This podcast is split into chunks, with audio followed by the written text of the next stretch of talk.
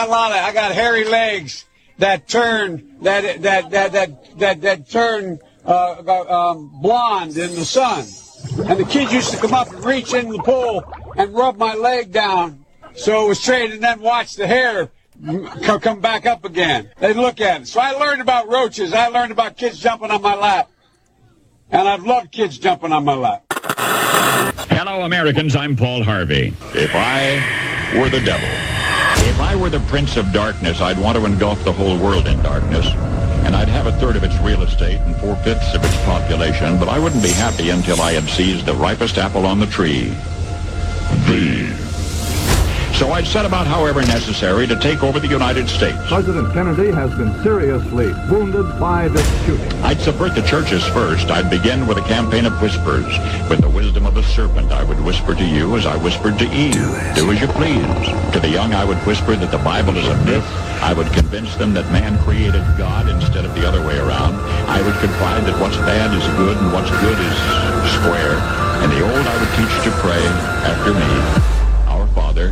Which art in Washington. And then I'd get organized. I'd educate authors in how to make lurid literature exciting so that anything else would appear dull and uninteresting. I'd threaten TV with dirtier movies and vice versa. I'd peddle narcotics to whom I could. I'd sell alcohol to ladies and gentlemen of distinction. I'd tranquilize the rest with pills. If I were the devil, I'd soon have families at war with themselves, churches at war with themselves, and nations at war with themselves, until each in its turn was consumed. And with promises of higher ratings, I'd have mesmerizing media fanning the flame. The President of the United States is racist. If I were the devil, I would encourage schools to refine young intellects, but neglect to discipline emotions, just let those run wild. Within a decade, I'd have prisons overflowing. I'd have judges promoting pornography. Soon I could evict God from the courthouse, then from the schoolhouse, and then from the houses of Congress. And in his own churches, I would substitute psychology for religion. I would lure priests and pastors into misusing boys and girls and church money. If I were the devil, I'd take from those who have and give to those who wanted until I had killed the incentive of the ambitious. I would caution against extremes I'm here to warn people. You keep telling me to shut up. This isn't a game. in hard work, in patriotism, in moral conduct. I would convince the young that marriage is old-fashioned, that swinging is more fun, that what you see on TV is the way to be. And thus I could undress you in public, and I could lure you into bed with diseases for which there is no cure. In other words, if I were the devil, I'd just keep right on doing what he's doing.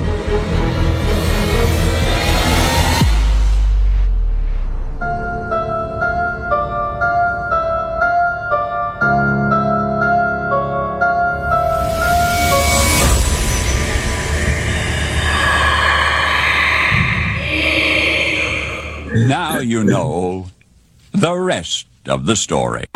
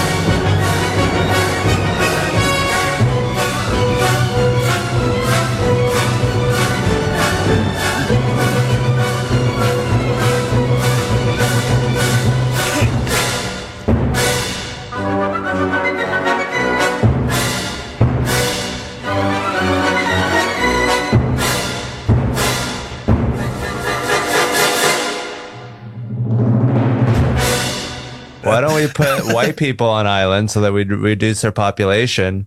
Here's the thing, though. It would quickly become the best island, and then all you guys would just want to come to it. White America, wake the fuck up. White America, wake the fuck up. Welcome to episode number 202 of the Sane Asylum. I'm your host, Giuseppe Vafangulo. Some call me the G Man. What an honor it is to have the first interview with the brilliant author of A Nation Upside Down From Sovereignty to Serfdom, Enslavement of the People, Kenneth Thomas Carter. He goes by Ken Carter. Ken, welcome. It's great to have you back. How uh, how are you doing? I haven't seen you since last year. Doing very well, thank you. Just a comment on your introduction. Sure. Uh, General Boykin was actually a guest speaker at our church several years ago. What a Oh, great wow. man. Yeah. And uh, I got, he, uh, forget the title of his book, but he uh, has written a book, maybe more than one, got him to autograph his book for me.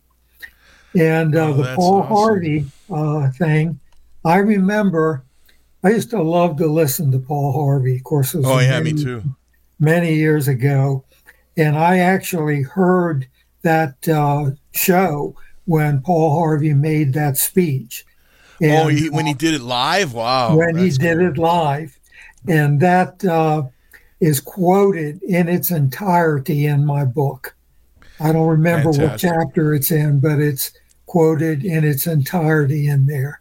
What a great man he was.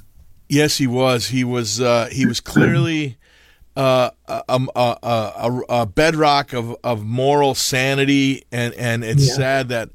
Uh, I mean, you know, lucky he's passed, man. If he could see what has happened to this country in only uh, 40 years, thanks to the Satanists, the Synagogue of Satan, the Zionists, the Communists, you name it, uh, all all various uh, monikers for the uh, children of the devil, the international Jew, as Dave Gahary likes to call them. And Yeah. man, have they done a number on us? It's so sad. Absolutely very sad. Um, I can only imagine what Paul Harvey's talk shows would be today.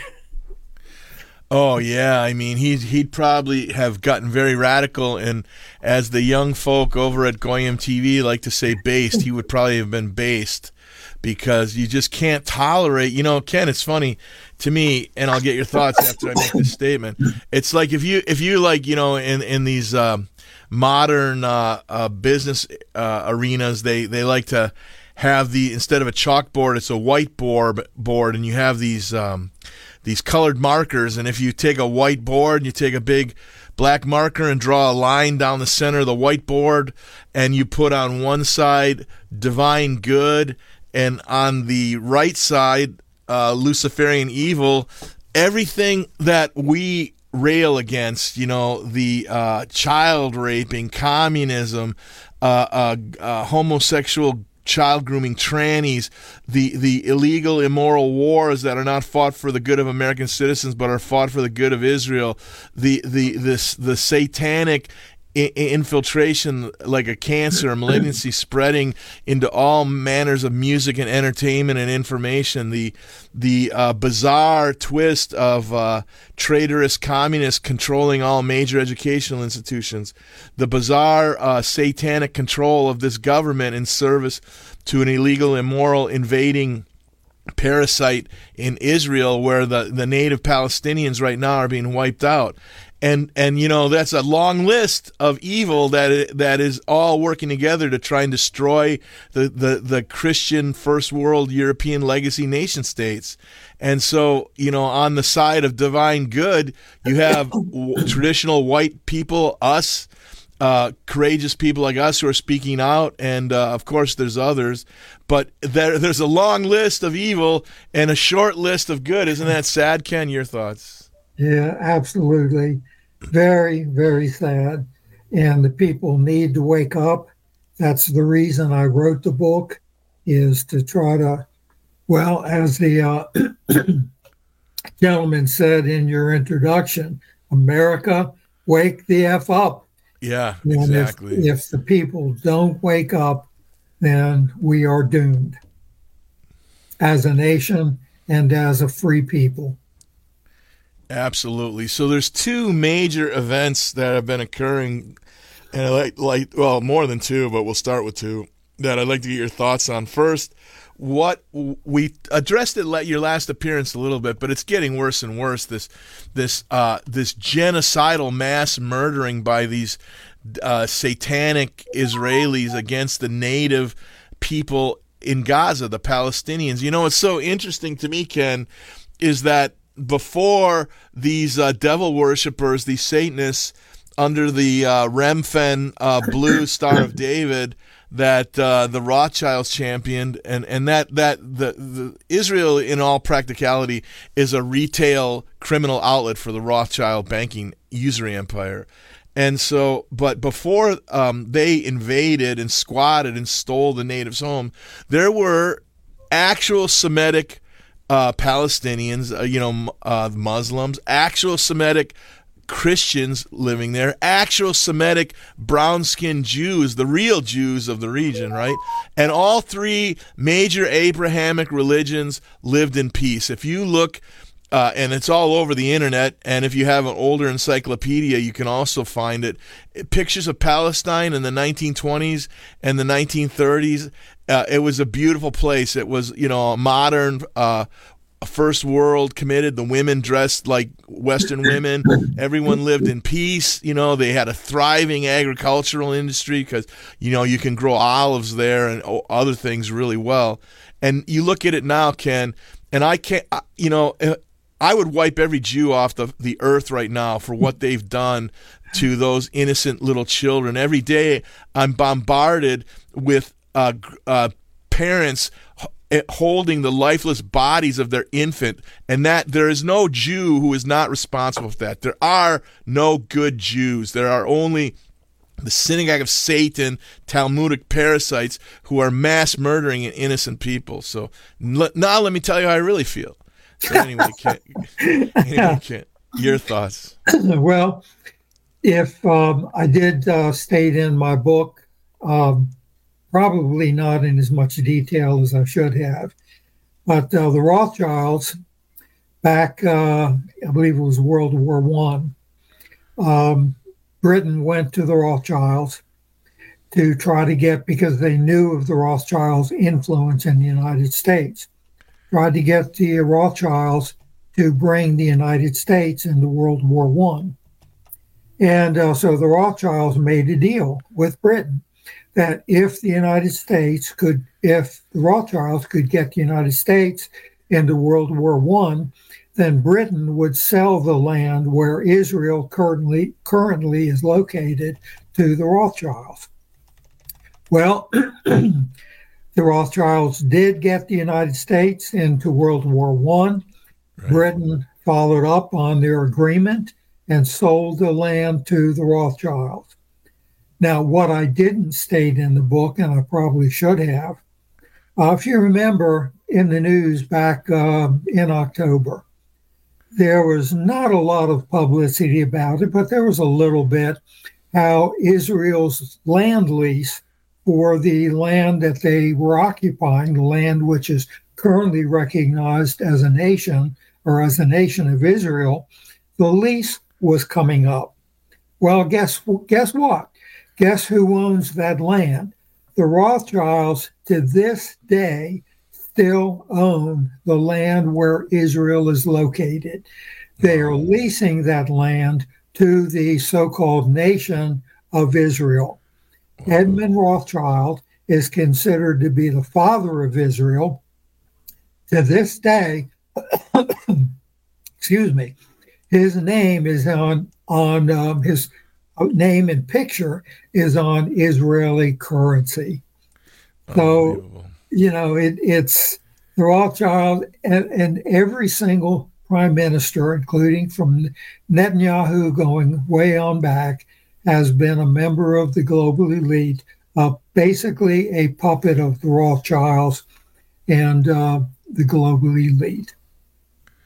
So that's so well put, and that ties into uh, to uh, um, what just went on this past week with all these uh, these Satanists, these elite child raping, child sacrificing, child torturing for adrenochrome, child uh, uh, uh, uh, trafficking Satanists. I mean that that's their big business, really.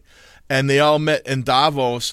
And it seems to me that they really, you know, a few years ago with the scamdemic, everybody took them seriously. But I don't know. I mean, I don't really follow mainstream media other than I, I set up things like Twitter and Facebook as a news aggregator, and it seems like nobody takes the World Economic Forum seriously anymore. Your thoughts?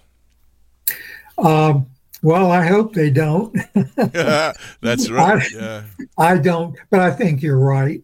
Um, I don't really follow the mainstream media much either, but occasionally, particularly when something like Davos comes along, I do pay somewhat attention to it. And of course, the mainstream media, it's still a big deal. It's still important. It's still the future of the world as far as the mainstream media is concerned. But I think the people are waking up to the fact that it, it is evil, and uh, more and more people are uh, paying less and less attention to organizations such as uh, Davos, Council on Foreign Relations, some of these other organizations. And also, in regard to uh, one other comment on Israel, the uh, Star of David is on the uh, flag of Israel. Right. That uh, symbol originated with uh, Mayer Amschel Rothschild back in the 1700s, around 1750 right. or something. It was on a uh, red flag that hung over the uh, door of his money establishment in Hamburg, Germany. Right. And uh, his name originally was Bauer. Bauer the name right. Rothschild came from um, the German Roth, which is red, and shield or child, I don't know how you pronounce it in German, which right. means um, um, um, which which means uh, shield. Right. So right. Roth, so he adopted the um, adopted the name Rothschild for this red shield, um, which was the Star of David. People think today that the Star of David is it is a symbol of Judaism. However, the symbol comes from uh, a false prophet, David Alroy, in the 14th century, right. and it was a symbol of false gods. And there right, are the even Remphan, the symbol of Remphan, right? A, a, yes, a god, yep. Yes, false gods, and there are even people today that are in the know that call it a symbol of Satan, which yes, exactly. ultimately is what it is. So the Jews, in worshiping that Star of David, are really worshiping God, a false. I'm sorry, a false god, which is Satan. That's really, really well put, uh, Ken. and and you know it's interesting with this whole um, World Economic Forum. Their real agenda, which is obvious to anyone who is not entranced by the lies of the Satanist globalists, is that they want a one world religion, which is uh, Satanism, Luciferianism, however you want to describe it. It's a it's a it's worshiping the devil, to to put it bluntly, and then they want a one world government, and they want every human to be chipped like cattle. They want something inside you. That was the whole point of the scamdemic and the Jubonic Jew job jab was doing this illegal, immoral genetic experiment on humans to try and see if it, at a nanotech level you can inject uh, humans with a, a, a self-assembling kind of like hybrid half living uh, half technological chimera that could see if it could assemble itself and function as a little nano operative and go into the brain and then literally uh, take over people. It sounds like science fiction, but clearly, if you follow the patent trail, that is what they want. And now that failed miserably. I don't know how much you pay attention to the massive amounts of, of deaths of young people, middle aged people, healthy people, uh, you know, 60 and lower that never would die, uh, but they're now dropping like flies because they took that poisonous, illegal, immoral, experimental genetic injection. And now, Ken, they're, they're, the the one thing that uh, you probably may have noticed or not, but they're starting to create this new fear campaign about disease X. You know what disease X is, Ken? Let me tell you, Disease X is another gain of function bioweapon, just like they patented SARS CoV 2 in 2017. And oh, oh, how did it get out of a, a utterly secure uh, experimental lab? Nothing gets out of those labs yet. Every time it gets out, you want to know why? Because they intentionally release it.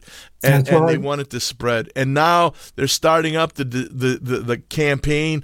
This disease X is in, in my research is going to be some types of of air, uh, uh, uh, AIDS derivative. You know, just destroys the immune function. So don't fall for it. It's not it's not organic. This is another synthetic gain of function bioweapon that they are going to release.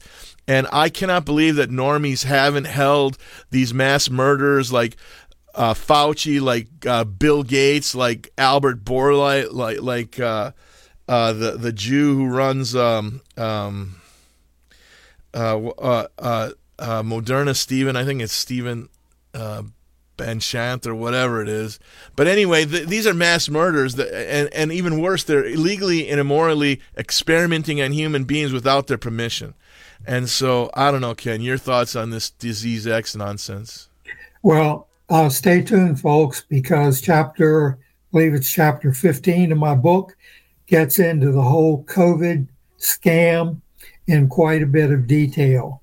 Um, it was clearly a scam orchestrated by the global elite, um, not only through the vaccine, but um, through the even the, the testing, the PCR test, to uh, the, the to poison to kill Americans well, not just Americans, people worldwide. It is estimated that 7 million people worldwide have been killed or died as a result of the vaccine or the PCR testing. It's it's world genocide. Yep, absolutely right, Ken. And uh, the other thing I wanted to get your your thoughts on was this whole Donald Trump thing, right? So anybody who's spent you know a half hour of of legitimate research realizes that the Dominion software is so easily hackable that all elections are either allowed to happen legitimately or are tweaked to get the results that the globalists want. And and to make that point, shoot, I I I, I wish I would have uh, looked up. There there was a, I, an article I read last week where a professor uh, uh, was giving a demonstration to some political body at some level. I don't remember the details. I was just skimming the article, but he essentially hacked the Dominion voting system with a pencil. And so that's how weak it is. And that's how. So, where I'm going with all that, Ken, is what is up? Everybody, a half hour research knows that Donald J. Trump, I'm not a fan of Donald Trump in any capacity, but he was reelected in 2020. That's just the bottom line. And Yes. and uh, the traitorous pedophile, and, and I don't have to say alleged because his own daughter, uh, uh, uh, her diaries were released and vetted, talking about how her sick father would come in the shower and and and sexually molest her and abuse her, and so she would wait until 3:34 in the morning according to these diary entries to go and take a shower to make sure her parents were, were asleep. Otherwise the father would come in and and do it again. And so so this traitorous pedophile um, was installed in 40 years of him coveting the presidency he never won one primary. And all of a sudden this guy's going to get 82 million votes yet it's only from uh, 450 counties, whereas the two previously elected uh, officials, uh, presidents rather, Obama in 2012 got uh, you know like 70 some million votes and or 68 and he had like 2300 counties he, that he won. And then Trump in 2016 had more. He had like 72 million votes. And this is off the top of my head. It- it's not exactly a- accurate.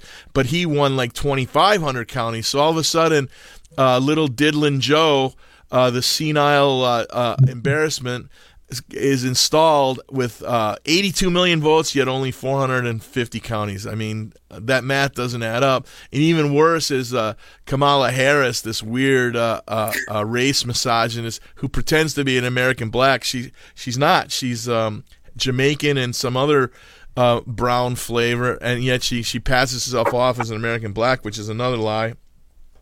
And so this is like the, I, mean, these Satanists, they like to rub our noses in it. The two people who could never, ever be legitimately elected, Ken, were installed in 20- 20. So that's a rather long-winded question is like what's Trump up to, right? If he were legitimately a patriot, legitimately fighting for the, the, the, the, national sovereignty of this country, wouldn't he have done everything, including invoking the military to, to uh, force either a real counting or force a, a, a military run actual uh, legitimate election to to save his second term. So all of a sudden he goes along with it, he plays along, and he and, and we got all these kabuki theaters of these insane uh, Soros uh, Negroid DAs and, and, and, secretaries of state running all these uh, lawsuits against Trump, trying desperately to prevent him from running in 2024. Yet he just won Iowa, he just won New Hampshire. So this is, to me, this is all kabuki theater. It's all a setup to install him. But the, the, then my crystal ball clouds up. It's like, so Ken, what do you think's going on? I mean, Trump should have just served his legitimate second term. What's all this kabuki theater about, in your opinion? Well, let me first of all say uh, there's a lot of things about Trump that I don't like, but I do think that he is America's best hope for the future. I do think. And why, why do you believe that? Why do you say well, that? Well, just look at what he did in his first term. I mean, he is um, um, did everything he can to try to destroy, to bring down the deep state. And of course, the media crucified him for it. Um, this whole January 6th thing, talk about kabuki theater or sham. That is oh probably oh one of the biggest shams in, that's ever happened in history. Yes. Those mm-hmm. people going to jail did nothing wrong. Probably, uh, you know, true patriots. And here they are going to jail uh, for what they believed in and, and, trying to restore the republic uh, to right. this country. Uh, but I also think that um, there are some things going on in the background that most people, very few people know about. And Trump is involved in those things. And those are things towards restoring NESARA, um, which chapter 14 in my book is on NESARA which is it's an act that was passed back in the 80s when Clinton was president. Mm-hmm. and uh, the purpose of NESARA is to restore the republic, to restore the gold standard to the dollar, to get rid of the IRS, get rid of the central bank, the Federal Reserve System, restore the country to sound constitutional money. And I do think that Trump is involved in um, that movement, and the military is also involved in that movement. Now, it, it's I can't speak with a lot of authority on that because I don't have firsthand sources, but I do know people who have firsthand sources. And so I get, even though I get my information uh, on all of this happening behind the scenes, it's information that is coming from, I believe, credible sources. So well, let me all, ask you this then, because you have you, you, you you know you're hearing from what you consider to be uh, legitimate sources. How is it that the the the the military has you know this began in 08 under Obama, where real uh, real patriot military members, real leaders, you know, from lieutenants on up, was anyone who was loyal to the Constitution and not loyal to the globalist, satanic communist takeover were, were, were shown the door. They were forced out, retired, uh, you know, made their lives made a living hell. So the only thing they could do is take their pension and, and go.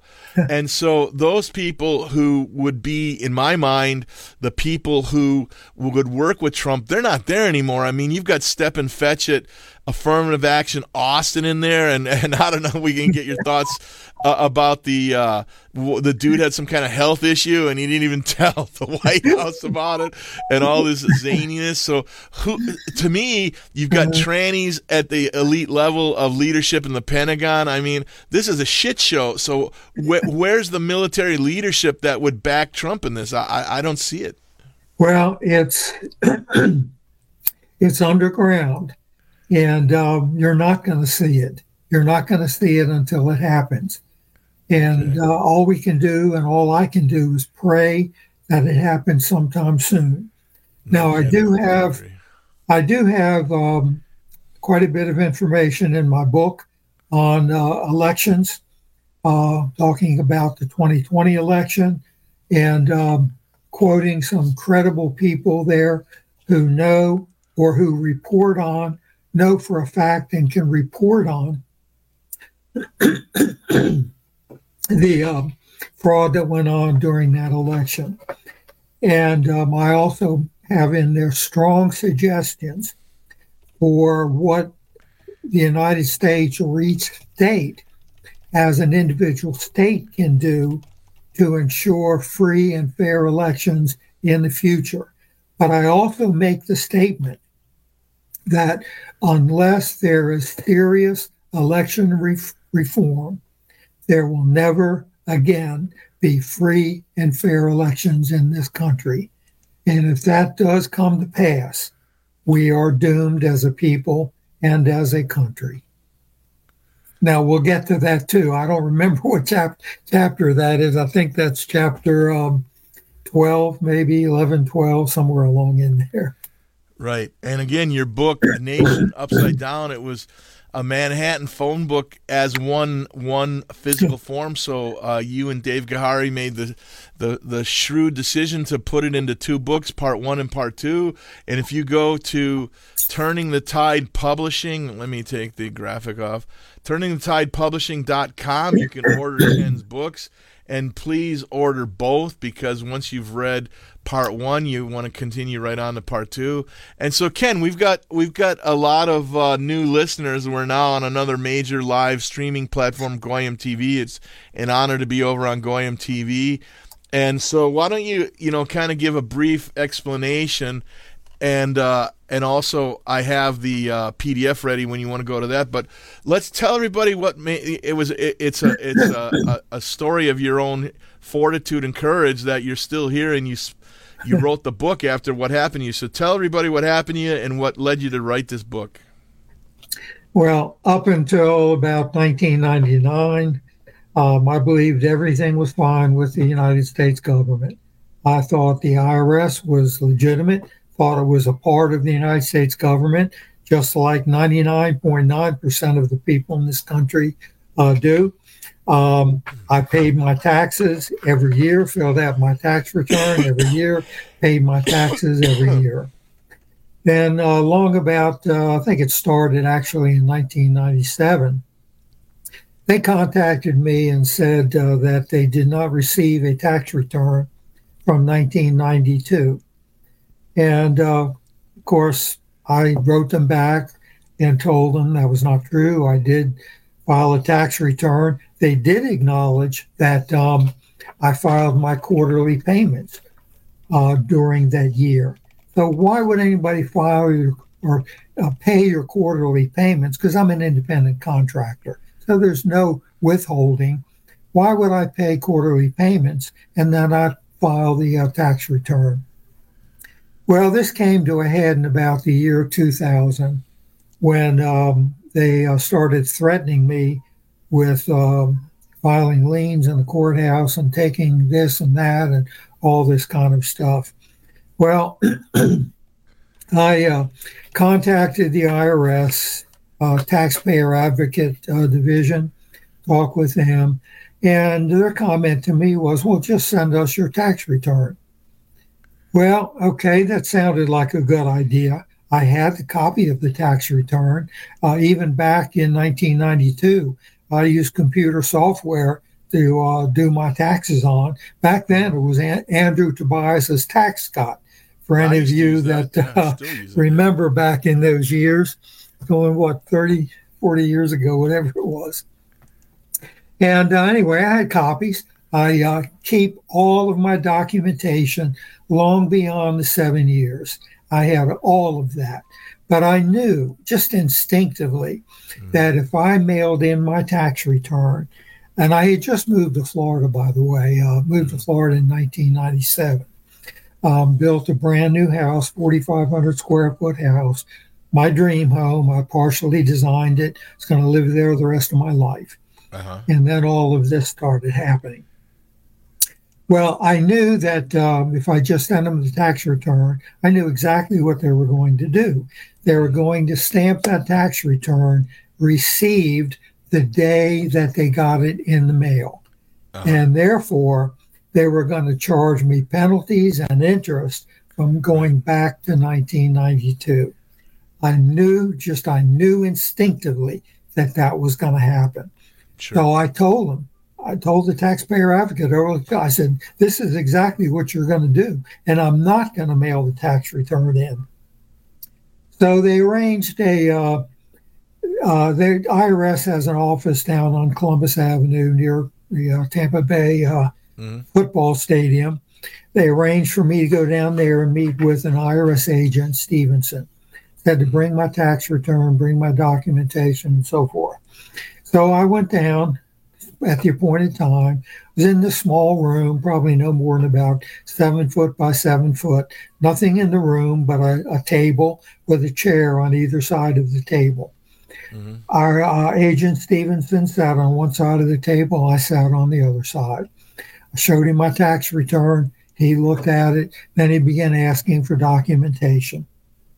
Every piece of documentation that he asked for, I had a large cardboard box with me. I pulled it out of the cardboard box, handed it to him, showed it to him. Mm-hmm. Now, I had been warned before I went into this meeting by several people who were in the know as far as the fraud of the IRS, which I still really wasn't fully aware of. I still really didn't know. But they told me if they want to make copies of a few things, that's fine, but don't make them let co- don't let them make copies of everything. So I hand them one of my documents, and uh, the agent had a, a manila folder uh, open in front of him with a few sheets of his papers and his own documents, whatever they were. I don't know. They were upside down. So he would take my document. He would say, I want to make a copy of this. And uh, so he would put it in his folder face down. And then he'd ask for another document. And he'd say, Well, I, after looking at it, well, I want to make a copy of this. And after about three documents, putting them in his folder face down, I reached over, pulled my documents out, and set them on a separate part of blank, just a blank part of the table. And I said, I want to keep my papers separate from yours. I want to make sure I get them back. Well, after a little while, he took them off the table, put them back in his folder, and he continued to take every document that I showed him, put it in his folder. And I would reach over, take the documents out, put them in a blank part of the table to keep them separate from his. And I told him, I want to keep these separate, and I'm not going to let you make copies of everything. Well, he kept doing that even after that final warning. And so finally, I took my documents, took them out of his folder, took what I had on the table, put them back in the box, and I looked him square in the eye and said, This meeting is over. I knew exactly what he was going to do. He was going to take those documents out of the room, ostensibly to make copies of them. He was going to keep certain documents and give back to me what he wanted. And therefore, I would not have documentation of certain deductions that I took. And therefore, they would disallow those deductions and be able to charge me penalties and interest on the higher tax that I would have had to pay. so um, I stood up, I'm ready to walk out. He says, You can't do that. And I said, Just watch me. He, and he stammered and stammered and, and hummed and hawed and so forth. He said, I'm going to go get my supervisor. So he went to get, I said, Okay, fine. So he went to get a supervisor. the supervisor came in and I told the supervisor exactly what I thought they were going to do. And I said, This interview is over. I am leaving and there's nothing you can do about it. Packed up my stuff, walked out the door, and never looked back. Um, after that, I found out that IRS agents are paid commission on all of the income tax that they are able to collect above and beyond what would normally Really? be the amount of tax that was owed.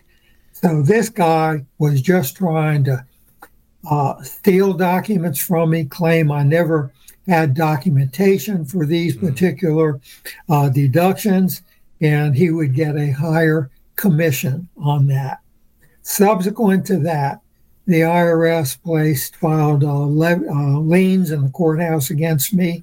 They emptied out every bank account I had, which I subsequently found out is illegal. They cannot do that. That's against their own Internal Revenue Manual, which I subsequently got a copy of. You can look it up in the IR manual yourself. They can't do it, but they did it anyway. Wow. They even took, not only emptied out my bank accounts, they took some of my stocks, securities, left me with virtually nothing. And um, that uh, I ended up losing my house, my family, basically everything that I had, you know, because of the IRS. Even the company I was working for at the time. now, I'm a straight commission salesman. They wrote to the company and told the company I was working for, send us 100% of Ken Carter's commission earnings. Well, they can't do that either. No, that's You illegal. can They can only take, I think, First a of all, of a 25%, levy right? is only valid on gov- um, employees of the United States government. And secondly, a levy is limited to 10% of whatever they're trying to levy on. But they said 100%. So I called the IRS. I said, You can't do this. What am I going to live off of? Here, I just moved in this 4,500 square foot house. I had two sons still in high school. My daughter was already in college. So she was gone from the home. And so they told my company, okay, you can give him $200 out of um, uh, his commission. well, I uh, that's about the time I got hooked up with my mentor, guy by the name of John Jennings. I dedicated my book to John. John is just an old country guy, um, but what a brilliant mind. He only had an eighth grade education. Um, that's as far as he went in school, but a brilliant mind. He had studied the law or been studying law for many, many years, in particular the IRS. And he- Sorry. are we on a break now? No, no, no. That was uh, Uh, he took me under his wing and uh, began to teach me the law, teach me how to uh, uh, cope with all of this. So I contacted the company I was working for at the time. I told them, if you give all my money to the IRS, that you are guilty of theft, and I will sue you for theft. And that was tough to do because I was a personal friend of the president of the company and other officers and many employees in the company. So it, was, it wasn't just a work relationship, it was also a friendship relationship as Sure. well. Mhm. Anyway, he contacted an attorney. The company was located in Pinellas County, Florida. He contacted an attorney, and the attorney told him to file an interpleader with the uh, the court. And basically, what an interpleader is is you send the money that's in dispute, which was all my commission earnings that hadn't been paid to me to that point, to the court, and you ask the court to settle this dispute. Uh, all right, well, that was all well and good, but now the court had my money, and I just assumed that they were going to automatically send it to the IRS.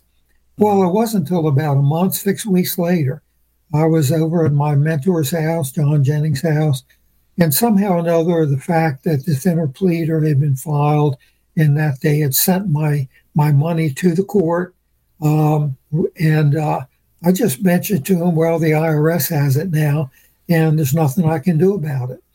And John said, oh, the money's still at the court. I said, well, what do you mean? It's still at the court. And I said, you mean they haven't sent it to the IRS? He said, no, it's still at the court. This was on a Friday afternoon. He said, go on over to the court on Monday morning. go into the clerk's office and ask them where the money is. So I went over to the clerk of the court's office that Monday morning. I uh, gave him the case number, asked him where the money was. The money was with the court. So John helped me write a writ of replevin, which is basically asking the court to give me my money back. Well, guess what? the IRS did not answer the writ of replevin. They have 20 days to answer. If they don't answer, they are in default. Really? And um, they didn't answer. So I was, I'm sorry, before the writ of replevin, I had to file a, a reply to the interpleader. They didn't answer the interpleader. So then I filed a writ of replevin to the court to get my money back. Now, John, one of the great things about John as a mentor, he would show me how to do something, but he would not do it for me. Uh, so it took me three tries on a writ of replevin um, with the court. Finally, on the third try, I guess I got it right because Uh-huh. the judge ordered that the money be released to me. so I did get that money back. Um, and anyway, that's what began my um, journey uh, towards writing this book. Um, John Jennings mentored me uh, for a number of years. Um, unfortunately, John passed away right at the time that I was beginning to write the book. Um, I really hope to get a little more input from him, but the amount of information that I did learn from him was significant, was just unbelievable. Wow. And uh, that led to uh, um, further research, and it culminated in the writing of this book. Very, very uh, high, heavy price to pay. I lost my house, I lost my Right. family, lost virtually everything that I had. Um, it's and it, the book was 15 years in writing. The amount of research writing, and then that has gone into Dave this Gahary- book, you talk about blood, sweat, and tears. I mean, it was uh, just a very, very daunting experience. But one thing I will say about the book if you haven't already gotten it and you haven't read it yet or whatever, it is truth. Read my preface. There is over 1,000 footnotes documenting everything that I state in this book. It is truth. It is not fiction. It is not disinformation. It is not whatever the deep state might want to call it. So you were in for a tremendous education. And a few of my friends that have gotten the book and have read it, um, I've asked them for their, their response. And the response is one of disbelief. I mean, they hardly can believe it. Um, in fact, some one or two of them still aren't convinced that it's that it's truth. And I just say, okay, look up the sources. Just look at the footnotes. Look at the sources. So that's basically how this came into being. Sorry, Well, was probably a little long-winded there, uh, Giuseppe. No, no, that was an excellent explanation. uh, that's that's exactly it. what we needed. What What's amazing to me, Ken, is not only did you put 15 years in, but then you went to Dave Gahary and his Turning the Tide Publishing, and Dave is a tenacious, uh, skilled copy editor. So he, when he vetted everything you've written, and so there's not one. thing- Giuseppe, I can't hear you for some reason. Oh, okay. Oh, I had muted myself to cough. Oh, Okay, there, so there you are. there we are. So that uh, I had muted myself to cough, and and uh, but what I was gonna say, Ken, is is not only did you put 15 years after living that hellish tale into writing the book, but then you went to Dave Gahary, who is a tenacious, skilled, uh, uh, dot every I, cross every T copy editor who knows that if you can't have a, a, a source for every claim, you're going to get sued. And so he vetted your entire book for, I mean, you know, a long time. You guys worked together. And so that's literally true now. It's not only your your 15 years of research, but then Dave vetted your research. And so this there, literally there's nothing in that book that doesn't have a provable footnote. so even some of the links in the book, um, which are links to a source on the internet, he personally checked every single one of those links. there you go. And the only problem with that is um, a lot of these sites, when the deep state finds out about it, they're going to try to bring that down. So right, there were a couple of times a link would, did no longer work. So I would have, but I also know that when a link no longer works, that they will typically find another place on the internet to put it. So I was able to find alternative links. Oh, and uh, awesome. hopefully those links still work. But I do make a statement at the end of the book that all of the links worked at the time of publishing. If you try to a link put it into uh, you know DuckDuckGo or Google or whatever you use, if you mm-hmm. and and it doesn't take you to that particular source, take some keywords um, from what I am quoting in my book and do a search on the keywords or the title or the author, and nine times out of ten, maybe even more, you'll be able to find that information. It's just been moved to a different location on the net. There you go. That's that's uh, really good. Well, we've reached the uh, the top of the hour, so we'll, let's uh, take a little break and we'll play a clip. Let's see, what do I want to play? Um, oh, this this is good one. Let's do "To Victory, White Man." Ken, you can take a little break, and and then for hour two, we'll begin our our continuing deep dive into your brilliant masterwork, A Nation Upside Down. So stay tuned for hour two after this clip to Victory, White Man.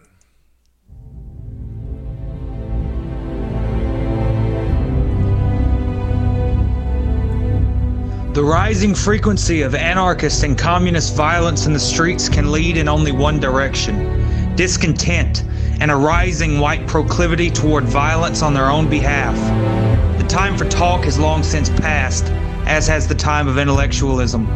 Action is what is needed most in these trying times, and that action must be driven towards our white revolution. Do not get bogged down with the nostalgia for days gone by. Instead, channel that nostalgia into action. Bring about that glorious world that could have been through revolutionary action. It is an honor that we should live in such times that the existence of our people rests upon our shoulders is the most supreme of gifts. Times like these are what birth heroes. The moment you feel any fear or doubt, strike it from your heart. Understand that if it is not us, it will be no one. Embrace the chaos, and from its ashes, a new world shall arise, beautiful and pure to victory, white man!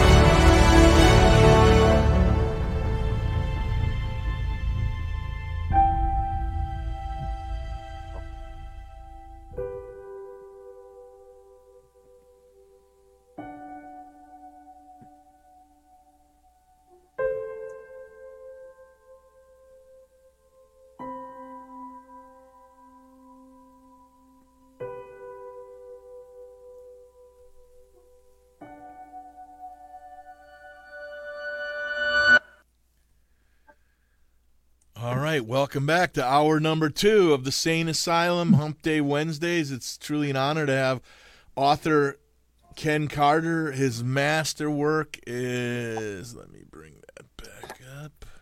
There it is A Nation Upside Down.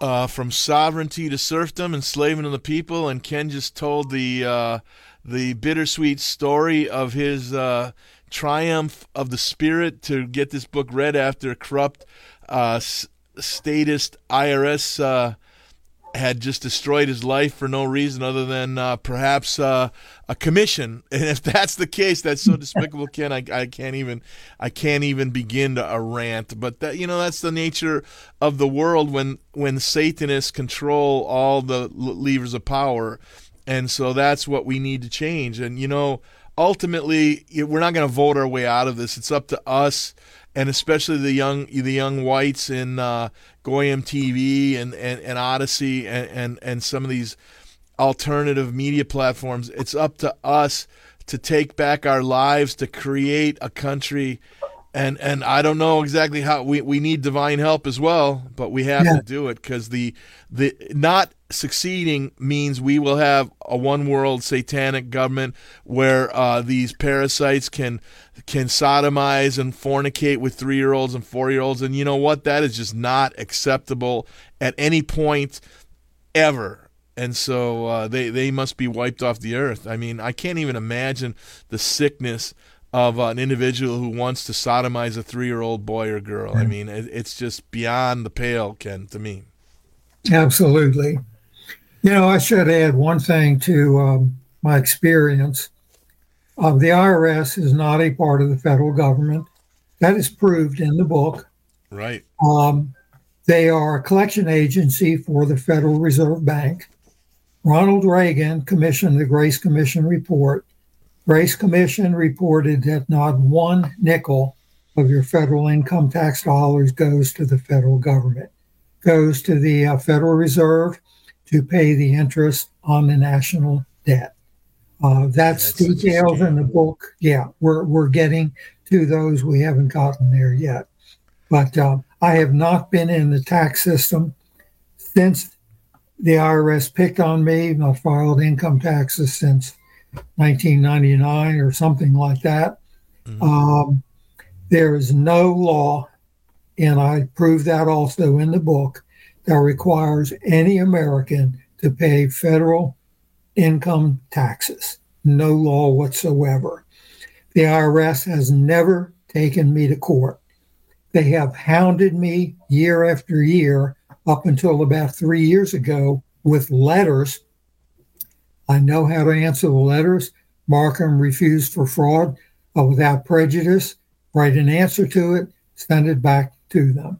They haven't taken me to court because they know that what I know will be revealed in court, and they don't want that general knowledge given to the public. Now, having said that, please, please do not stop filing federal income taxes unless you know what you are doing, because you will go to jail. So, um, now, if you educate yourself and learn, then yes, you can, but make sure you know what you are doing.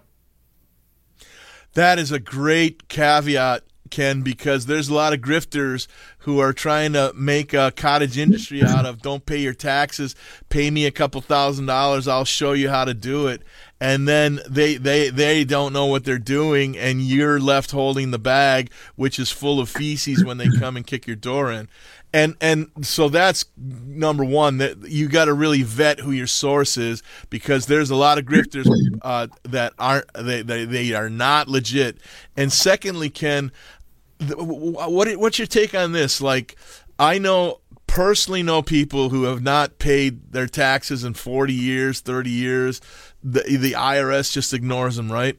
And then you got somebody like the black actor uh, Wesley Snipes, who was huge in the 90s, and he got involved with one of these grifters who told him you don't have to do it. And next thing you know, Wesley Snipes, his coffers are cleaned out, and he's doing three years in federal penitentiary, and, and uh, always bet black. and so, uh, um, so why is it that I mean, my opinion is they made an example of him because he was a celebrity. But why is it the IRS ignores some people and just drops the hammer on others? Not really sure, um, other than to make an example. On the last show back in December, uh, I told the story of a well known Christian musician who, uh, uh, many, many, many recordings. He's won Dove Awards and all this kind of stuff. Um, how the uh, Criminal Investigation Division broke into his house. He was in the shower, 357 Magnum over the top of of the shower. Um, he ended up spending a year in jail. And this is a Christian ministry, a 501c corporation, which is not supposed to be liable for income taxes. But they ended up saying, or their position was that um, his sale of his CDs and music was not part of the ministry, that that was outside the ministry. Anyway, um, I think the only thing I can think of is to make an occasional example, particularly of a well known person. Now, another thing I will say you can never, ever, ever hire an attorney to represent you in court against the IRS. Never. The uh, we'll get into chapter 10 gets into how the bar association is owned by the uh, Rothschilds out of the city of London mm-hmm. and all of the sub bar associations, including the uh, United States and the, and the um, Florida Bar and California Bar, the local bar associations, they all um, pledge an oath to a foreign power, the Bar Association, when they become licensed as a bar attorney, they owe their allegiance to the bar owned by the Rothschilds, and therefore they are obligated to the IRS. They can will never represent you fairly against the IRS. You will not win. Occasionally, someone may win because the courts just decide, well, this is a poor schmuck. You know, let we'll let him win for mm-hmm. appearance sake to make people think, yeah, this is fair and, and just and so forth. But you, you'll never be able to hire an attorney to represent you against the IRS and yet I don't know. Uh, uh, sometimes on the weekends when uh, my mind is weary from doing all this, and uh, yeah, I wouldn't have cable TV, but it's actually cheaper with uh, Verizon to have high speed internet and cable than it is to have high speed internet alone, right? Because yeah, they're looking yeah. to, to keep numbers. And so sometimes on the weekends I'll chan scan late night when my just to see what kind of lunacy and it's amazing how many commercials there are again and again having trouble with the IRS contact us we're not attorneys but we can you know I mean everybody's got a scam to try and make money off helping you not get screwed by the IRS it's unbelievable to me and you know what they all work for the IRS particularly if they are what they call themselves an enrolled agent. They're an employee of the IRS. Oh, wow. There you go. So don't think they're going to help you. Yeah, there you go. Well, Ken, um, you wanted to uh, uh, uh, sh- uh, uh, display and discuss the PDF about the White House. Did you want to do that before we started yeah, let's, let's Yeah, let's do that. I may mention on a previous show, we you know previous chapters we talked about how the United States government is a corporation. And that's that's been since the Act of 1871, replaced by the Act of 1874, replaced by the Act of 1878. In the past, the uh, corporations have been the United States of America Incorporated, United States Incorporated, all capital letters, USA Incorporated, various iterations of United States or US or whatever. Well, those corporations are all bankrupt. So the latest corporation, which by the way has only been around for a couple of years now, but it's already bankrupt. The latest iteration is the White House Office Incorporated. So hey, explain where that where where where, where this is came from. All right. what I this is from uh, scroll to the next page. Okay. If you got the next page there. There, Bradstreet. Wow. Okay. Dun and Bradstreet. That's there's not much information on that page, but I did want to show Dun and Bradstreet, and you can look this up yourself on Dun and Bradstreet. Wow. Now, I wish I could say I discovered this. I didn't. Somebody I was listening to, reading or listening to some show or something, and somebody else pointed this out, and I went and looked it up because it sounds so ludicrous. The White House Office Inc. But if you look down there, uh, Joseph R. Biden is Junior. the key principle. Key principle, Yeah. And if you go on further in the, the corp, looking up the corporate docs, you'll see Kamala Harris. Uh, I don't think I have that much on there. But uh, scroll back up to the first page because what I also wanted to point out here, highlighted in yellow, uh, is part of the executive, legislative, and other general um, Government support industry. government support. Now, back when we first were going through the chapter on the uh, government of the United States being a corporation, the Right, de right. facto versus the de jure government, Right. Yeah. Yeah. pointed out how Congress um, um, adj- adjourned sine die uh, after March 20, March 27th, 1861, is when the southern states walked out of Congress. And that is officially when the Republic ended. Congress adjourned sine die, which adjourn- means without day. Um, and if a date is not set to re adjourn, a time and date set to re adjourn, it dissolves the body. Con- The Congress was dissolved as a constitutional body at that time. Lincoln called Congress back into session several months later under his authority um, as commander in chief of the now military government under the executive branch of the government. Back in that chapter, I pointed out how Congress today is irrelevant. The president is essentially a dictator who rules by executive order. Congress sits in the alleged in the executive branch of government under the president. For more details on that, go back and read the earlier chapter. Right But on. This- absolutely. Go ahead. Sorry. This proves right here that um, the um, White House Inc. is the executive and legislative branch of the corporate federal government. Congress, we no longer have three branches of government. Well, we uh, we don't ha- haven't since it became a corporation anyway. But this is just clearly demonstrating that Congress, the so-called legislative branch, sits under the authority of the president in the executive branch. And Ken, uh, one of the savvy chatters in the Odysee uh, stream, and shout out to all the chatters in Rumble, Odysee, and Goyim TV. A fellow named the Noticing observes states and all towns are just registered corps too. So does that mean that even even at the local level now they're all playing this game where they're they're they're they're secretly corporations? That's very disturbing to me. Yes, it is. Everything from your state, all state governments are corporations. I do get into this later in the book. Um, they are the uh, state constitutions have been replaced uh, by a new corporate charter, which in many cases mirrors closely mirrors the former state constitutions.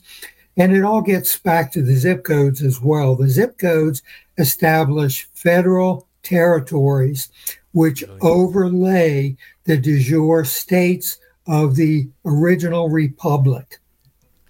And uh, those are federal territories. So, what has happened is the federal government is a corporation. It is um, uh, and and has really authority over all of the zip codes or federal um, territories in the United States. So the states are no longer republics themselves. They're no longer autonomous.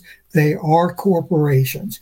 They are autonomous only to the extent that they are a separate corporation from the federal corporate government. Wow. Again, Ken's book, 15 Years Masterwork, vetted by the brilliant Dave Gahary. Everything has been vetted as true. And so go to Turning the Tide Publishing, standard spelling, Turning the Tide Publishing, no spaces, no underscores, dot com, and order these two books. And it's like, it's literally like like a, a master's degree. I mean, you spent 15 years, and and the it's not a difficult read. I mean, it, it's dense, especially because you footnoted so well. And I'm one of those readers where I like to then go look at every footnote and and and ponder the source on. So it takes you a while if you really want to digest it all. But it's so well done, Ken. I mean, it's just uh, so I urge everyone to go and and pick up these two brilliant chapters of your masterwork, A Nation Upside Down. So where we left off, Ken, is chapter seven. I have to tell you what, I have um, three college degrees, eight years altogether in college. There's more work involved in writing this book than all of my three degrees combined. Uh, I believe that for sure. Um, so, one other comment before we do get into chapter seven. Um, last show we talked about democracy uh, versus republic, and right. uh, after the show was just a little bit um, remiss in that maybe I wasn't as clear on the difference as I should have been. Mm-hmm. Uh, what we have today is a democracy. When our public officials call it a democracy, yeah, it is a democracy. That is not the government that our founding fathers gave us. Right, that is exactly. not the government of the de jure Constitution for the United States of America. That government is a republic. And the difference between the two is primarily gets down to that in a democracy, people elect an individual to represent them. The citizen then who elected that individual to represent them becomes a constituent. And Bouvier's law dictionary, and I quote this in the book, it states the constituent is bound with whatever his attorney, in quotes, elected official, does by virtue of his authority. In other words, in a democracy, when you elect that man to office, whether it be president, senator, governor, uh, dog catcher, you are bound, your sovereignty devolves on that elected individual. You are no longer sovereign and you are bound by whatever that elected official does in office. You give your sovereignty up to that elected official. Karl Marx himself stated democracy is the road to socialism, and socialism leads to communism. Those are direct quotes. Vladimir Lenin stated democracy is in, indispensable to socialism. Now, in a republic, we do elect officials, but in electing that official, the people retain their sovereignty. That elected official is answerable to the people for whatever he does in office. And he can easily be removed from office by the people if the people do not like what he is doing in office. In a democracy, it ain't so easy to remove that elected official. So that's primarily the difference. In a republic, people are truly sovereign over their government, their elected officials. In a democracy, the government, the elected officials are sovereign over the people. Right. I, I cringe. I cringe every time I hear one of our elected officials uh, refer to this as a democracy because they're just proving to the American people that this is not the republic of our founding fathers. Excellent points. And I, I think one key point that needs to be made is that when you know, Hitler in his rise to power with National Socialism and the German economic miracle, there socialism, especially when created by the, the German intellectuals of the late, uh, I don't know if it was the 18th or 19th century, but um, you know, if you have a high trust society, socialism can be an effective means of government. It was certainly effective in uh, Germany, which was a high trust society. But the socialism since then is a pseudonym for communism. There is, you know, there it, it, they they call it now socialism, but the the democracy that's all a sham. I mean, there are yes. no high trust society. There is no uh, uh, you know, a, a black only or a white only country that has enough intellectual, mature citizens to partake. I mean, ultimately, the German model would be an ideal form of government, but but it was crushed by the communist usury banking Jews of the Rothschild uh, army. So, yeah, I mean, to me, the key point is there is no socialism anymore. There's only communism. Your thoughts? Well, as and I quote her in the book, as Ayn Rand stated, and I have the quote in my book somewhere: um, "Socialism, fascism, communism are all the same thing. There is no difference." Yeah, yeah. Uh, it, it's a a myth um, in society today that socialism is far left, fascism is far right. right. I don't know where they get that from. That that is just a nothing, nothing but a myth. They're both well, it's socialistic in nature. It's fascinating. I should say. That is a great point. And it's fascinating that in our lifetimes, we've seen these satanic globalists psyop and mind control the, the, the sheeple, the normies, to the point where when you and I were in our teens and 20s, being a, a, a, a, a, a, liberal or a progressive meant you were anti corporation, anti war, anti big business, anti uh, uh, a rich parasite, right? And now they've shifted it. So if you're a Democrat today, you are for totalitarian injection of every human. You are for government control of everything. You are for war. It's absurd. I mean, literally, yes. we in our own lifetime we've seen the sheeple be be be their their their whole worldview flipped just by mind control. It, it's just absurd to me. Exactly. Yes. No question right. about it.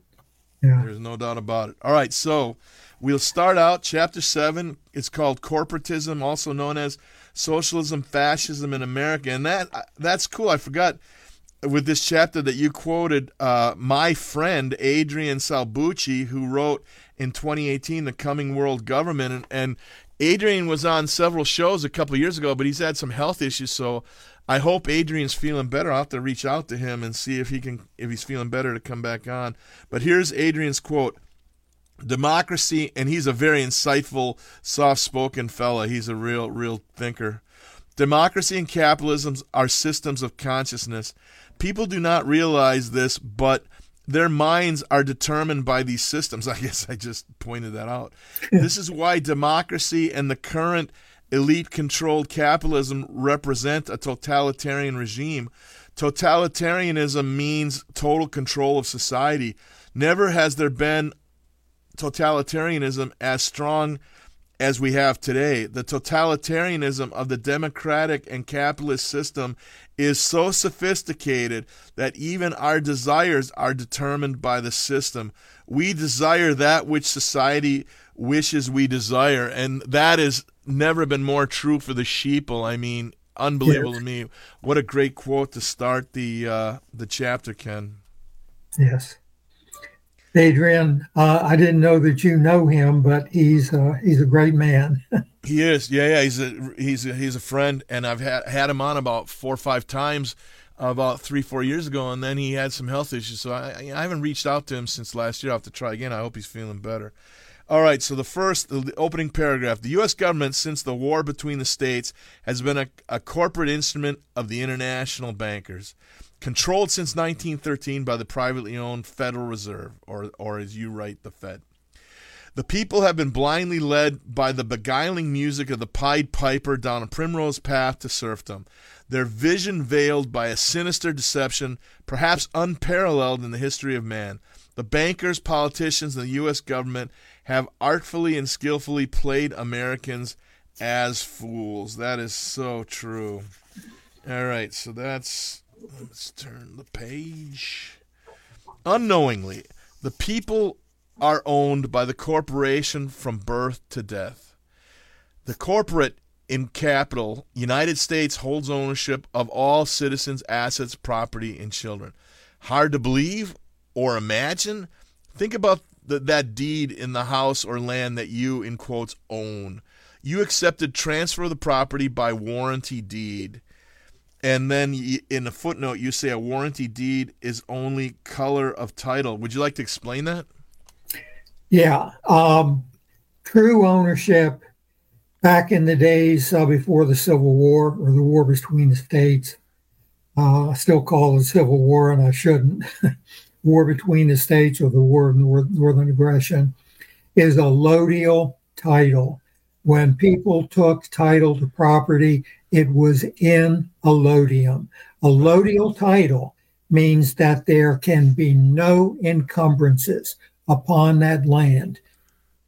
Property taxes, real estate taxes, nobody can take that land or encroach upon that land that you hold in allodium.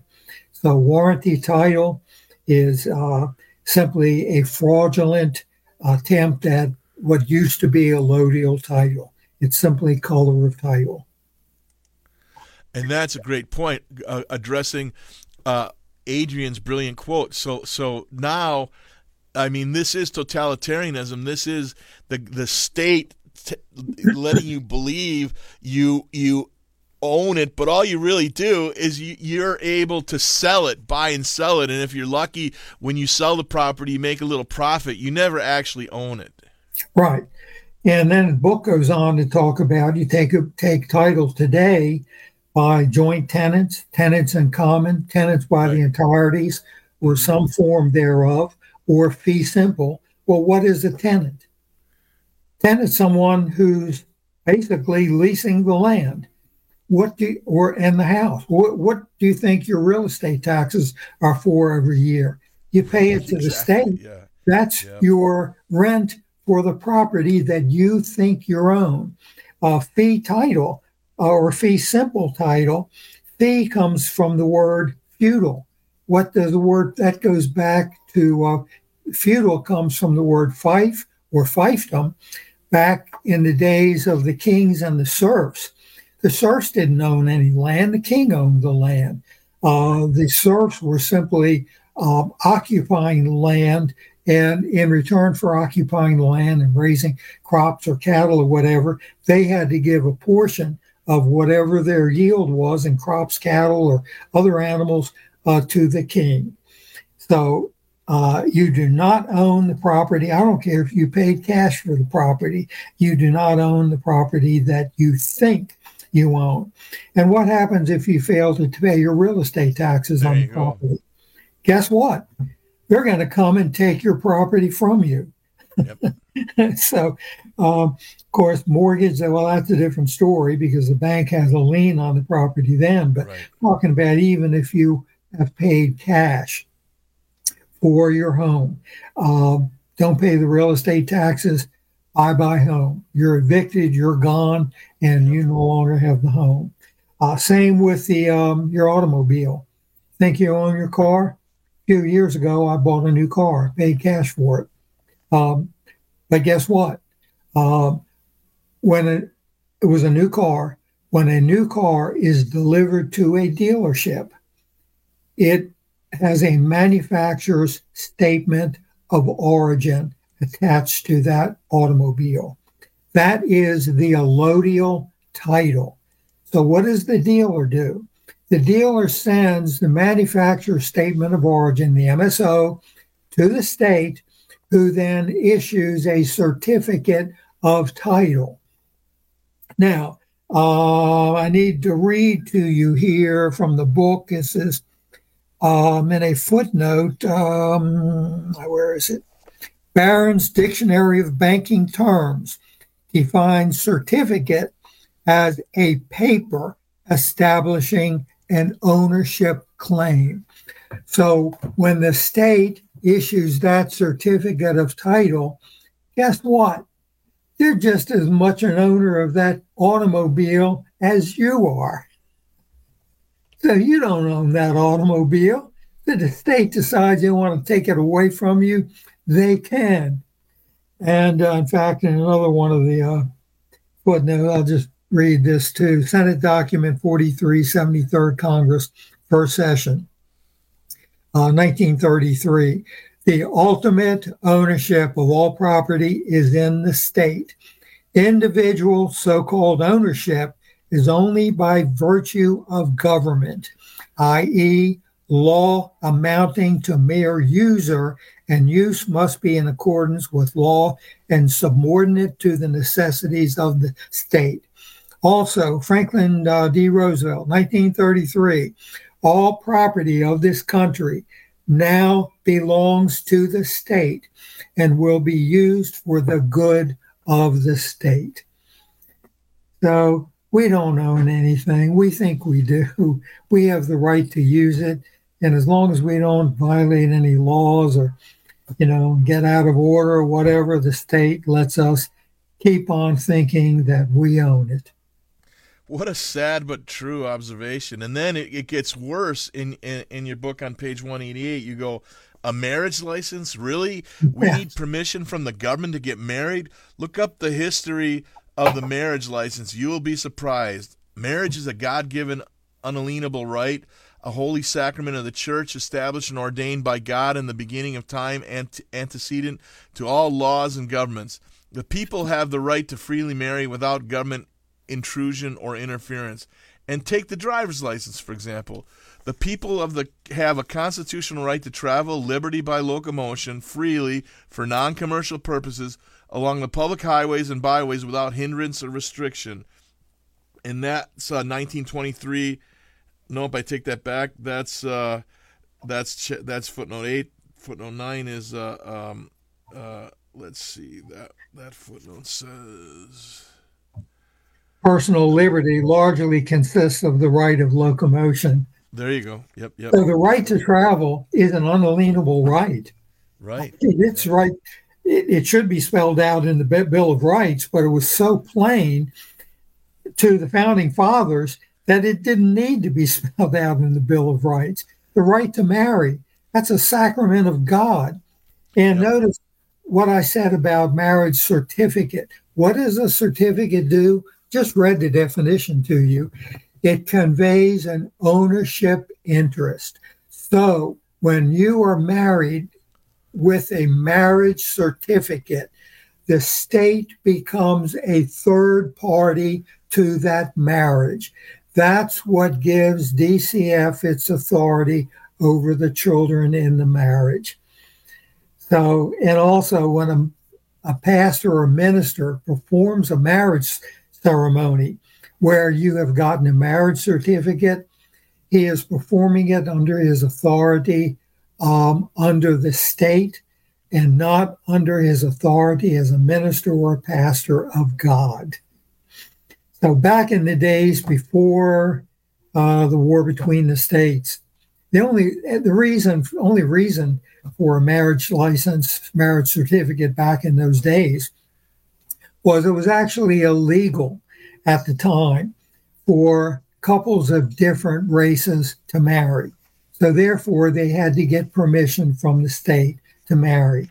Hence, the marriage certificate, marriage license.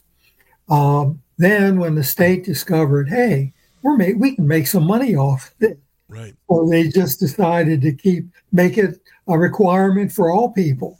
But in reality, it, it's you don't have to get married. You do not have to have a marriage license, marriage certificate to get married.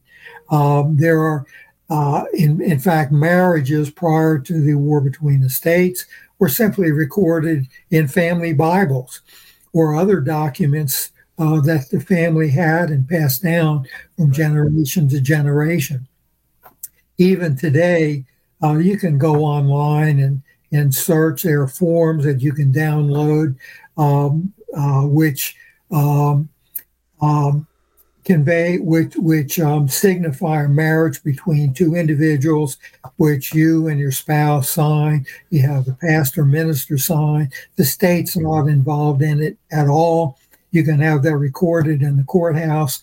Um, don't have to, but you could have it recorded, public records as an official document proving your marriage. You don't need a marriage license to be married. That's just a bunch of hogwash. Another revenuing, revenue raising scheme from the global elite, the deep state. Or worse than just that, it's the indoctrination. And you make the brilliant point uh, on page uh, 190 through 192 that the Americans are being indoctrinated into believing that uh, their their rights, like the right of non-commercial locomotion, is not an unalienable right, but it's a privilege. So elaborate on on this this this psyop, this mind control that the state is is allowing us these privileges. That's that's bullshit. Yeah, well, in the de facto corporate government, there are no rights yeah, you know, I think I mentioned this in a previous show, but you right. go into court and um, you uh, try pleading your rights under the Bill of Rights or the Constitution of the United States of America. Guarantee you the judge will ignore that statement.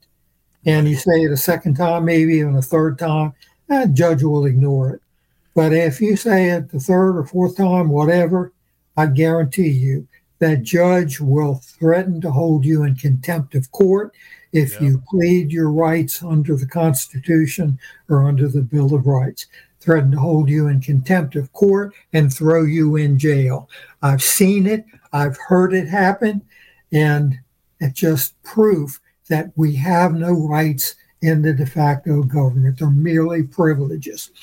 And by the way, in the right to travel, I have researched, I quote a number of the court cases in the book probably a dozen or so, eight or 10 or 12, I don't remember, but they're there on the footnotes. But um, there are over 40 case, court cases that I researched and all, just didn't have room to include them all in the book, uh, affirming the unalienable right of the people to travel by locomotion. Now, caveat don't call your automobile a motor vehicle um, because let me see if I can find that here in the book real quick. Um, well, without taking the time to look for it, under the Motor Vehicle Act, a motor vehicle is defined as a commercial vehicle. Now, you have the right to freely travel by locomotion for non commercial purposes.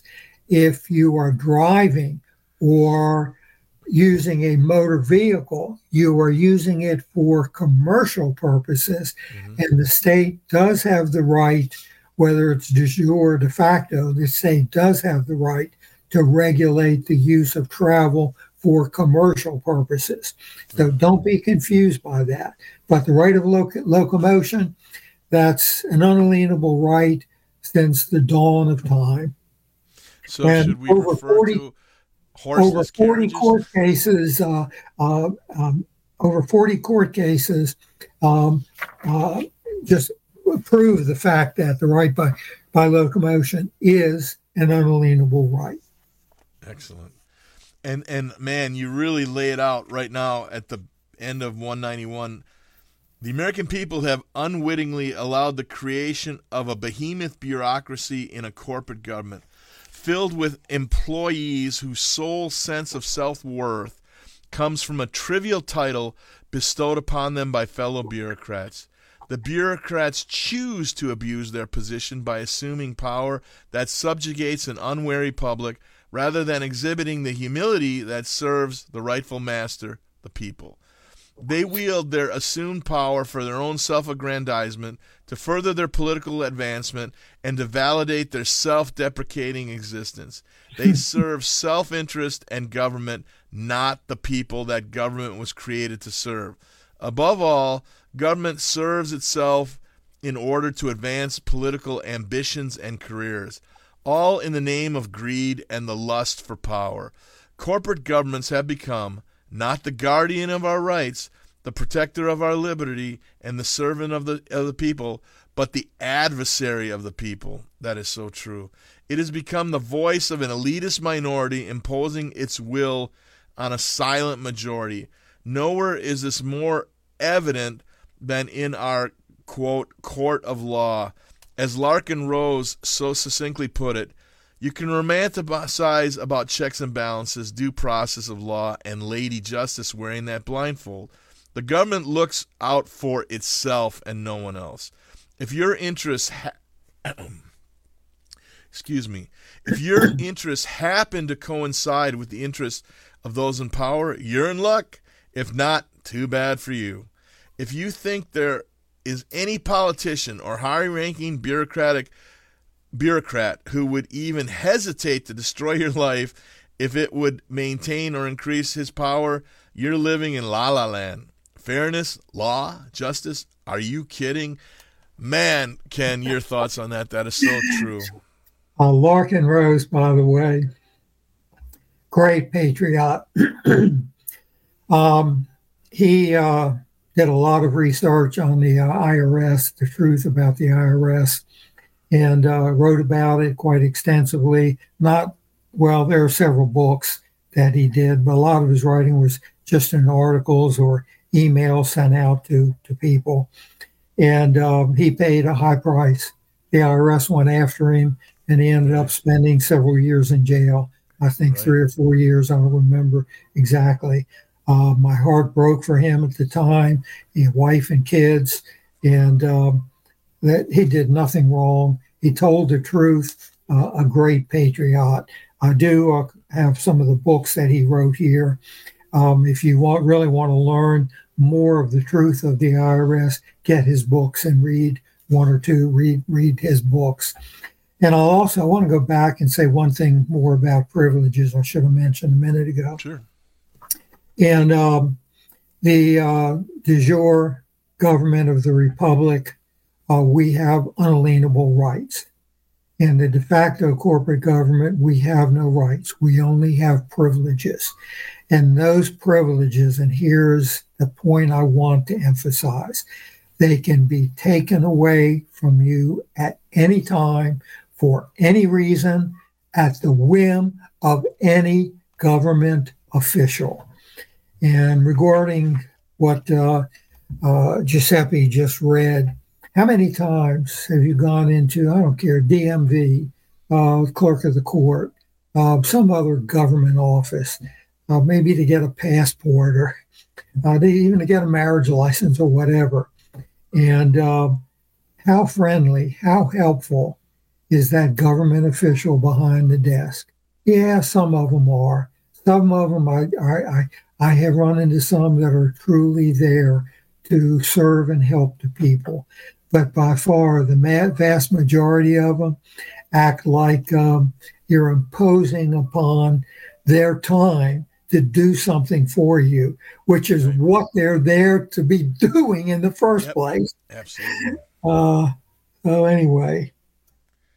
So let's continue on at the bottom of 192. We, the people, in quotes, have abdicated our rightful position of power, authority, and the right to rule in favor of socialism, a false security, and big government.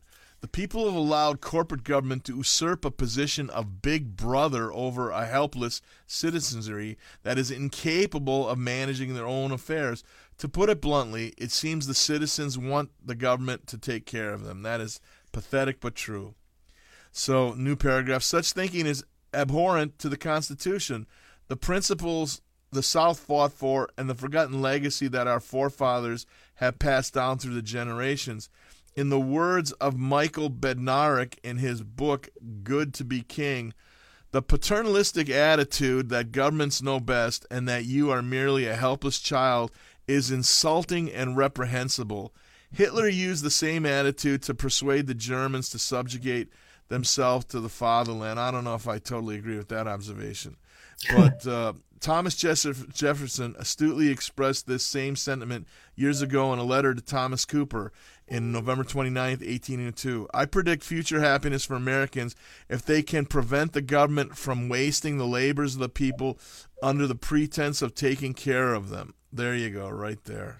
I'll tell you, our founding fathers, particularly Thomas Jefferson, in my opinion, from all the research that I have done, Thomas Jefferson was the greatest man that has ever lived. You talk about, you know, freedom. I mean, just look at all of his writings, his letters, the Declaration of Independence, uh, on and on and on. What a great, great man.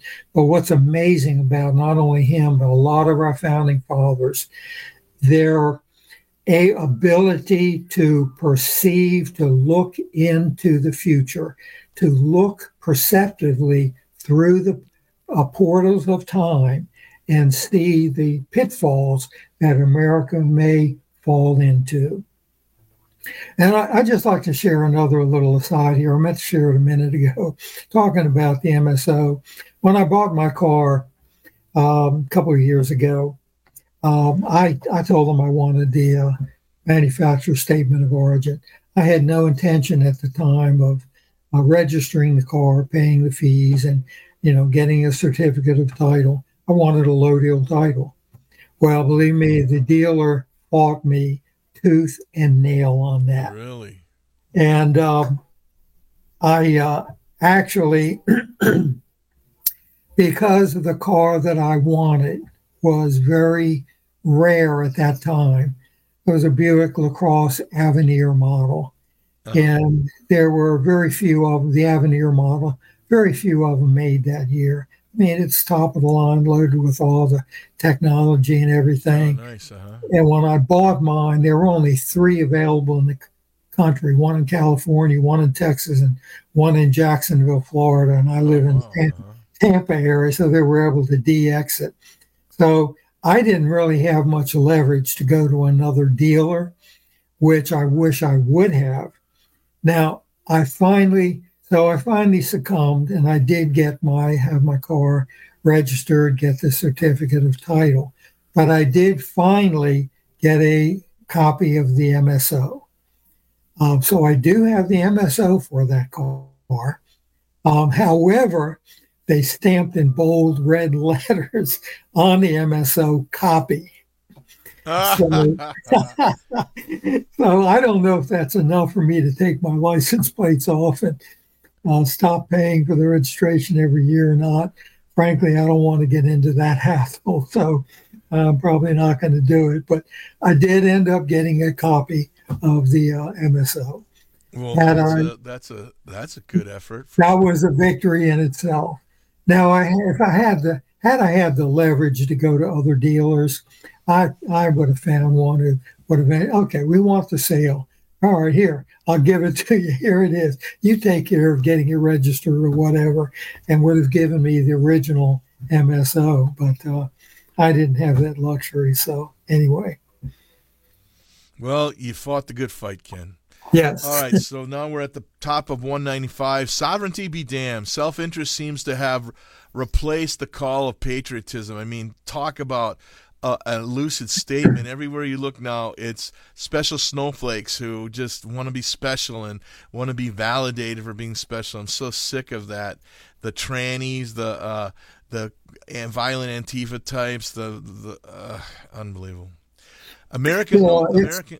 Go ahead. Yeah, it's like I put somewhere in the book, and I don't remember exactly where it is. I think I think it's further on in the book, but just look at the proliferation of tattoos in society today. Right.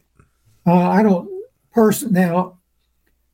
You know that's their that's their right. They have the freedom to yeah. do that, and I would never do that to myself. And I have a hard time imagining how somebody would do that to their body. But I understand why, and I make the statement in my book. It's not an exact quote. It's something similar to this that man today, people today are swimming in a sea of humanity, just looking, crying out aloud for attention, for somebody to notice them. Yes. And that's what this whole transvestite thing is about, in my opinion. I certainly think that's what all of this uh, tattoo thing is about. Just crying aloud to be noticed, to look different from somebody else, as if the way God created them is not different enough. I mean, when you think about it, never thought about it so much before the last couple of years. But you know, I'm a people people watcher, and I go to the gym and I work out about every day, and, mm. and I go to the gym and I, I, I I'm a people watcher. And do you realize that in all the eons of time, the billions and billions of people that are on this earth or have been on this earth over all the years of time, however long that is, no two people are exactly alike. You right. are unique. Even so called identical twins are unique in some way. Now, that should be enough for you as an individual to realize that God created you to be who you are, that you are unique from any other people that has ever lived. That is an excellent point, Ken. And you know what's so tragic about your observation is I've been saying for years since I came back to the, the media that um, the, the, the, the, the deep state, the globalists, the Satanists have been uh, initiating a very sophisticated multi-layer psyop to force the average normie, the average sheeple, to st- stay in a level of immaturity emotionally intellectually and spiritually somewhere yes. between that of a 3-year-old and a 10-year-old right and yeah. so that way you you you have that longing because historically there was always a, a level towards a mature adulthood a, a, a, wisdom path to grow as a member of your society your tribe or what have you and take your place as an adult man or woman right? There are various trials and and and you had to earn that right. And and you were supported by your elders in your passage into becoming one of the adults.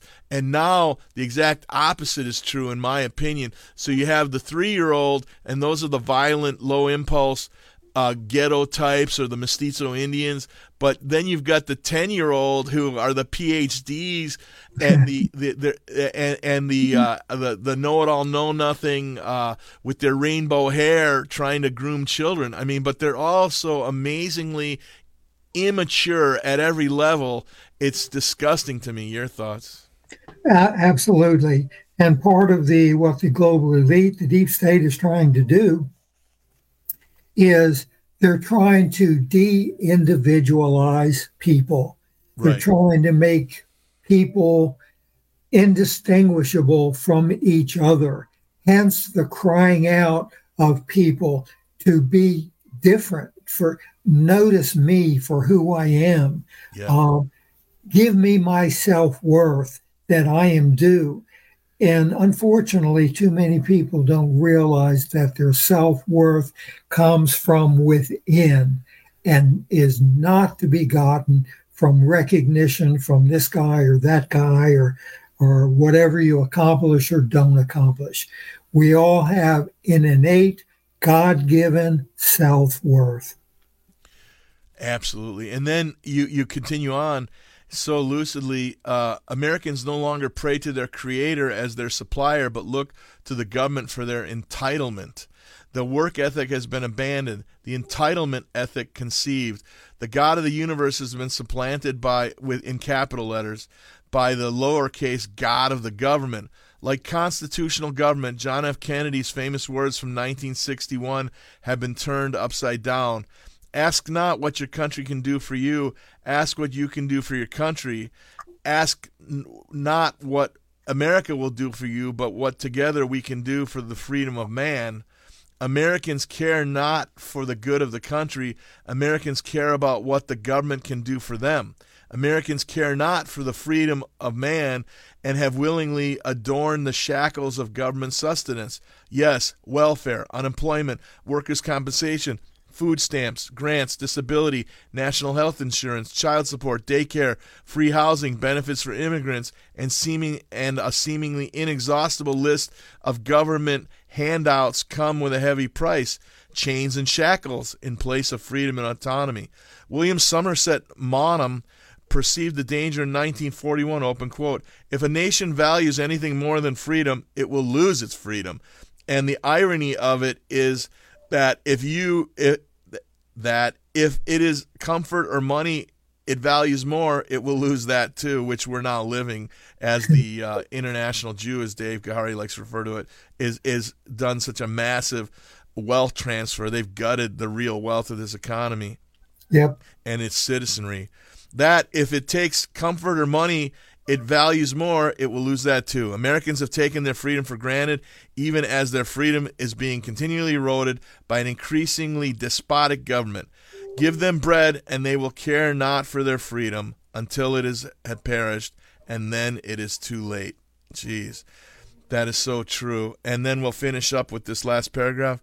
The people of the South understood what was happening and fought to preserve the sovereignty of the people, the state over the federal government, and of God over all. They fought to preserve the integrity of the de jure United States Constitution. They understood that their rights were God given, unalienable, and which no government could abrogate.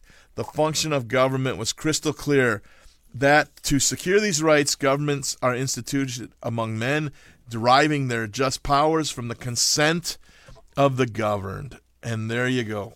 And Ken, your thoughts, and uh, we got about a minute left, so your final statement.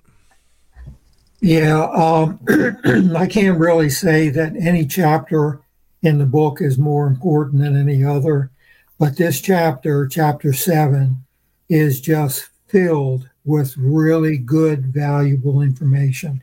Uh, some of the footnotes in the book are almost a page long. Um, just this is a chapter when you get the book, you really want to chew on it.